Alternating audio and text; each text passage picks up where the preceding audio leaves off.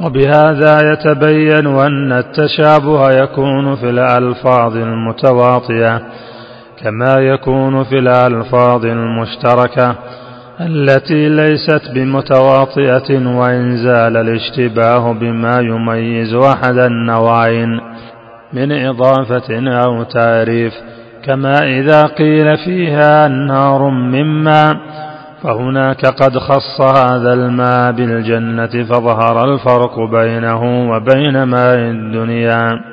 لكن حقيقة ما امتاز به ذلك الماء غير معلوم لنا وهو مع ما أعده الله لعباده الصالحين. مما لا عين رأت ولا أذن سمعت ولا خطر على قلب بشر.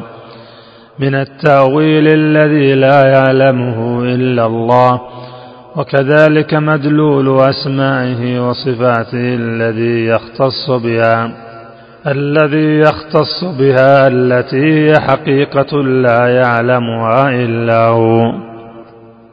يسعدنا تلقي ملاحظاتك واقتراحاتك حول هذه المادة مع ملاحظة وجود اختلاف في النسخ المطبوعة.